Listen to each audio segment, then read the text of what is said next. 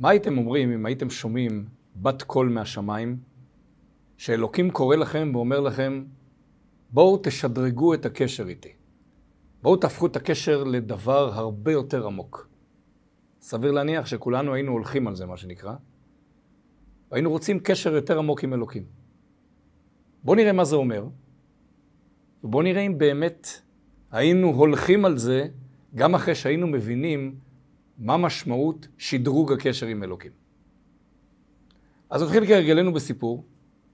הסיפור מחזיר אותנו לרוסיה הקומוניסטית, בה כל מי שלא הלך בתלם הקומוניסטי, זאת אומרת, התעקש עדיין לשמור תורה ומצוות, התעקש עדיין ללמד בחדרים המקומיים, לשחוט, להקים מקוואות, לעשות ברית מילה, שלחו אותו לסיביר. אחד החסידים האלה, רבי בן ציון שם טוב, נשלח בעקבות הפצת יהדות, נשלח לסיביר. וישב בכלא ביחד עם עוד יהודי, יהודי לא שומר תורה ומצוות. והיהודי הזה מאוד, בלשון המעטה, מאוד לא אהב את רבי בן ציון שם טוב, למרות שהוא לא עשה לו שום דבר באופן אישי, אבל עצם זה שישב לידו יהודי עם זקן וכיפה, ואותו יהודי לא שמר תורה ומצוות, אז הייתה לו איזושהי איבה פנימית אליו. עד כדי כך, שהוא אמר לו, תדע לך, שאם אתה תקבל חבילה מהבית לפני פסח ויהיה בה מצות, אני אדאג לפורר את המצות האלה ואתה לא תאכל אפילו גרם אחד מהמצות. לימים, רבי בן ציון שם טוב השתחרר. הדבר הראשון שהוא עשה כשהוא השתחרר, הוא דאג לחבילה מכובדת של מצרכי יסוד, של כל מיני דברים טובים, ושלח אותה לאותו אסיר שישב איתו בתא בסיביר. זה מה שנקרא אהבה בלי אינטרסים. הסיפור הזה הוא רק הקדמה. בואו נחזור לענייננו, שדרוג הקשר בינינו לבין אלוקים.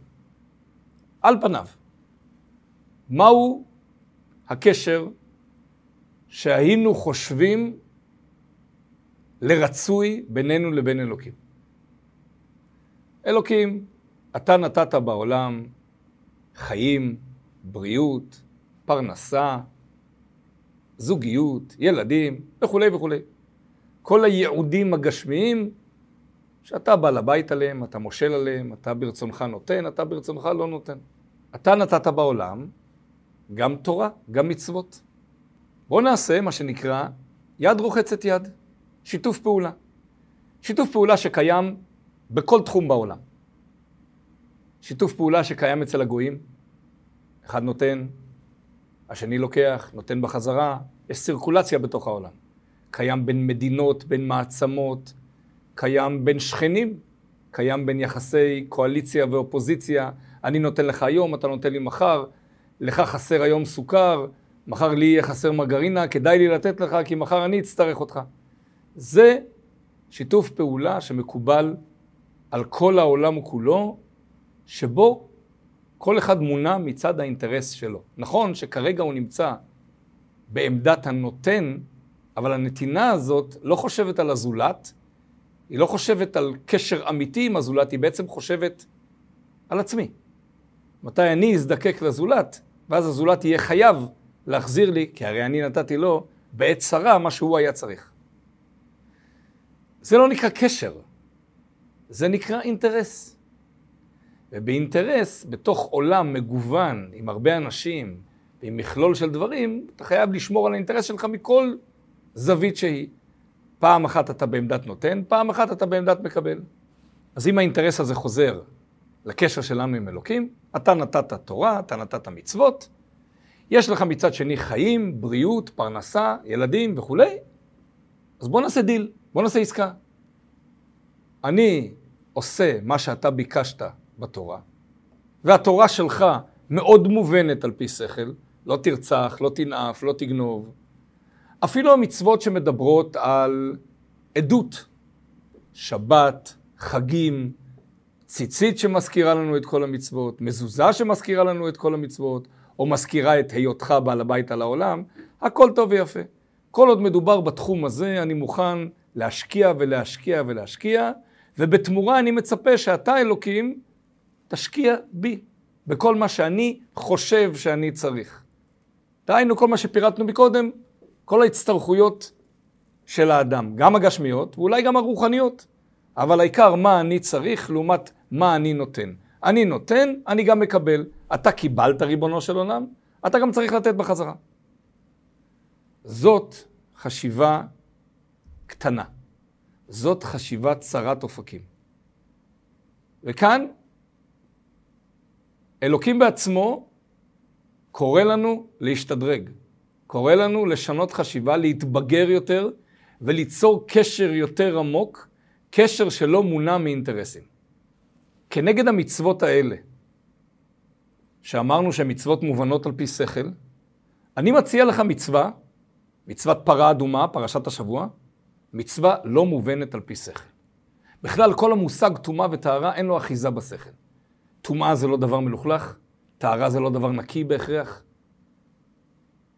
ואין לזה שום משמעות שכלית בכל המצוות של טומאה וטהרה, ובפרט במצוות פרה אדומה, שעליה נאמר שהיא מטהרת את הטמאים, אבל את הטהורים היא מטמאת. אז איפה ההיגיון? בא הקדוש ברוך הוא ואומר, אין היגיון. בוא נראה אם אתה מקיים את המצוות שלי גם כשאין היגיון. בוא נראה אם אתה מסוגל לשדרג את עצמך לדרגת בן כזה, עם קשר כל כך אוהב וכל כך פנימי וכל כך אמיתי, שאתה סומך עליי במאה אחוז ואתה עושה באותה שמחה ובאותה התלהבות גם דברים שלא מובנים על פי שכל. כי קשר שכלי במהותו הוא קשר מוגבל. כי שכל זה דבר מוגבל. וקשר שכלי הוא קשר שמגיע עד נקודה מסוימת ותו לא. קשר על-שכלי, קשר של אמונה, קשר של חוק, שזאת המצווה, הקטגוריה השלישית במצוות. שזה חוקה חקקתי, גזירה גזרתי ואין לך רשות לערער אחרי הדברים לא מובנים על פי שכל, פה נמדד האדם האם הוא מוכן להשתדרג לקשר היותר עמוק הזה. האם מבחינת האדם הוא מוכן לקבל על עצמו מה שאלוקים חושב שהוא יכול לקבל? כלומר, אלוקים מבחינתו רוצה לשדרג את הקשר הזה, לקשר על-שכלי, לקשר אינסופי. אינסופי לא רק בזמן שלו, אלא גם אינסופי במהות שלו. לאן הוא מגיע, כמה עמוק הוא מגיע. זה קשר שעולה מעלה-מעלה ויורד מטה-מטה. אני רוצה לקחת אותך למקום יותר עמוק, אבל דע לך שבמקום הזה אתה חייב לאבד את השכל שלך. אתה חייב להשתחרר מכבלי השכל שלך ולהגיד, אני שם את השכל הצידה ואני מתחבר לבורא, למרות שאני לא מבין. כי זאת המצווה שמסמלת יותר מהכל את הלמעלה מהשכל, את האמונה. בואו ניקח את זה עוד שלב. בשלב של הלקבל. אז אם מקודם דיברנו על מה אני נותן לאלוקים, מה אלוקים מחזיר לי, עכשיו יכול להיות מצב שאלוקים אומר, אוקיי, אתה תקיים תורה ומצוות, אני לא בהכרח ייתן לך מה שאתה חושב שהוא טוב. אני חושב שהוא טוב, כי אין רע יורד מלמעלה. אבל לא בהכרח אתה מבין את זה בשכלך שזה טוב. אה, אבל דיברנו שאנחנו עולים למעלה מהשכל, למקום יותר גבוה מהשכל. בבקשה. בוא נראה אם אתה מוכן להשתדרג. ולהגיד תודה גם על דבר לא טוב. ולהמשיך להאמין גם שקורים מסביבך, חס ושלום, חס וחלילה, לא עלינו, דברים לא טובים, הן בגשמיות והן ברוחניות. אם אתה מוכן לקבל על עצמך את העול של מצוות פרה אדומה, או את העול של החוקים בכללם, איפשהו אתה מוכן גם להשתדרג למקום היותר גבוה, שלא בהכרח שאני אקבל תמורה, או תמורה נראית לעין, או תמורה טובה בעקבות מה שאני אעשה. אבל אז אני נמצא במקום אחר. אני לא אה, מנהל דו-שיח עם אלוקים סביב מה נתתי ומה קיבלתי. אני חי בתחושה של אני נותן את כל כולי לריבונו של עולם. הוא, הוא יעשה מה שנכון בעיניו, לא מה שנכון בעיניי. זה מקום הרבה יותר גבוה. זה מקום על-שכלי. זה מקום שמציף את האמונה בתוך הנפש. והמקום הזה הוא מקום אמיתי. הרמב"ם, כשהוא מתחיל לתאר איך לומדים תורה, הוא מתחיל מילדים קטנים. ילדים קטנים צריך לחלק להם כליות ואגוזים. כדי למשוך אותם ללימוד הם צריכים פרסים, הם צריכים ממתקים, הם צריכים דברים שהם מבינים שזה דבר טוב. אז כל משנה שהוא למד הוא קיבל ממתק, הוא קיבל שקל, הוא קיבל שתי שקל. אבל אז בסופו של דבר, הילד הוא אינטרסנט. הוא גדל בצורה הזאת כאינטרסנט. ויכול להיות שבהמשך הוא מחליף את זה משתי שקל לחיים, לבריאות, לילדים, אבל בסוף האינטרס נשאר אותו דבר. איפה משתדרגים? איפה הנקודה בחיים שמשתדרגים? פרשת השבוע, פרשת חוקת. דבר אל בני ישראל ויקחו אליך פרה אדומה תמימה אשר לא עלה עליה עול. זאת המצווה. כאן בנקודה הזאת הקדוש ברוך הוא אומר, בבקשה, תשתדרגו. אני נותן לכם את הכלים, את היכולת, את הכוח, את האפשרות להגיע למקום יותר גבוה. אבל אז, אבל אז זה כבר בחירה חופשית. האם אנחנו נלך על זה ונגיד, אוקיי, רוצים להתקדם בחיים, לא רוצים להישאר כל הזמן בתחום האינטרסנטי, בתחום הילדותי משהו, שמתקשר לבורא עולם רק ממקום של מה נתת לי, או מה, מה קיבלתי בחזרה. לא, אני רוצה להגיע למקום יותר גבוה. בואו ניקח את התחום הזה של ההשתדרגות לעוד תחום, לבין אדם לחברו. אז שוב, קשר אינטרסנטי בין אדם לחברו, הבנו אותו, הוא קיים בכל העולם, הוא קיים גם אצלנו איפשהו, כי כל אחד עובר את זה בצורה כזאת או אחרת. אבל בואו ניקח את אהרון הכהן. המשנה בפרקי אבות. הווה מתלמידיו של אהרון, אוהב שלום ורודף שלום, אוהב את הבריות ומקרבן לתורה. מה יש לאהרון הכהן עם הבריות? עד כדי כך שבעל התניא מסביר שזה בריות בעלמא, התואר היחיד שאפשר לתת להם זה בריותיו של הקדוש ברוך הוא. מה אהרון יקבל מהם בחזרה? הוא אוהב אותם עם כל הלב, מה הוא יקבל? סוכר בחזרה? מרגרינה בחזרה? מה הוא יקבל בחזרה? הרי אין לו שום קשר איתם, עם האנשים האלה, הוא לא רואה אותם, הוא לא חי במחיצתם, הוא לא חי באותה דרגה רוחנית או באותה דרגה גשמית, הוא לא מתרועע עם האנשים האלה, אלה לא אנשים כערכו בכלל. ועדיין הוא אוהב אותם אהבה פנימית, אוהב שלום ורודף שלום, אוהב את הבריות ומקרבן לתורה, כי הם בריותיו של הקדוש ברוך הוא. או במקרה של יהודים הם בניו של הקדוש ברוך הוא. ולכן הוא אוהב אותם. וזה לא משנה מה הוא יקבל בחזרה, אם הוא יקבל בכלל בחזרה משהו. כי בעצם אהבת ישראל זה אהבת השם, כמו שאמר בעל התניא. כי זה נקרא לאהוב מה שהאהוב אוהב. מכיוון שהאהבה שלי מול הקדוש ברוך הוא היא לא אינטרסנטית, אז גם האהבה שלי מול הבריות של הקדוש ברוך הוא גם לא אינטרסנטית. זה נקרא פרה אדומה, זה נקרא חוקה, זה נקרא להתעלות מעל הזמן והמרחב הרגיל והדברים הסטנדרטיים שקורים לנו בחיים, ולהגיע למקום הרבה הרבה יותר עמוק בקשר עם הקדוש ברוך הוא.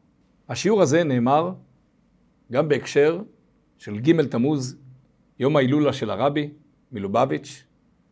29 שנה חלפו מאז אותו ג' תמוז תשנ"ד.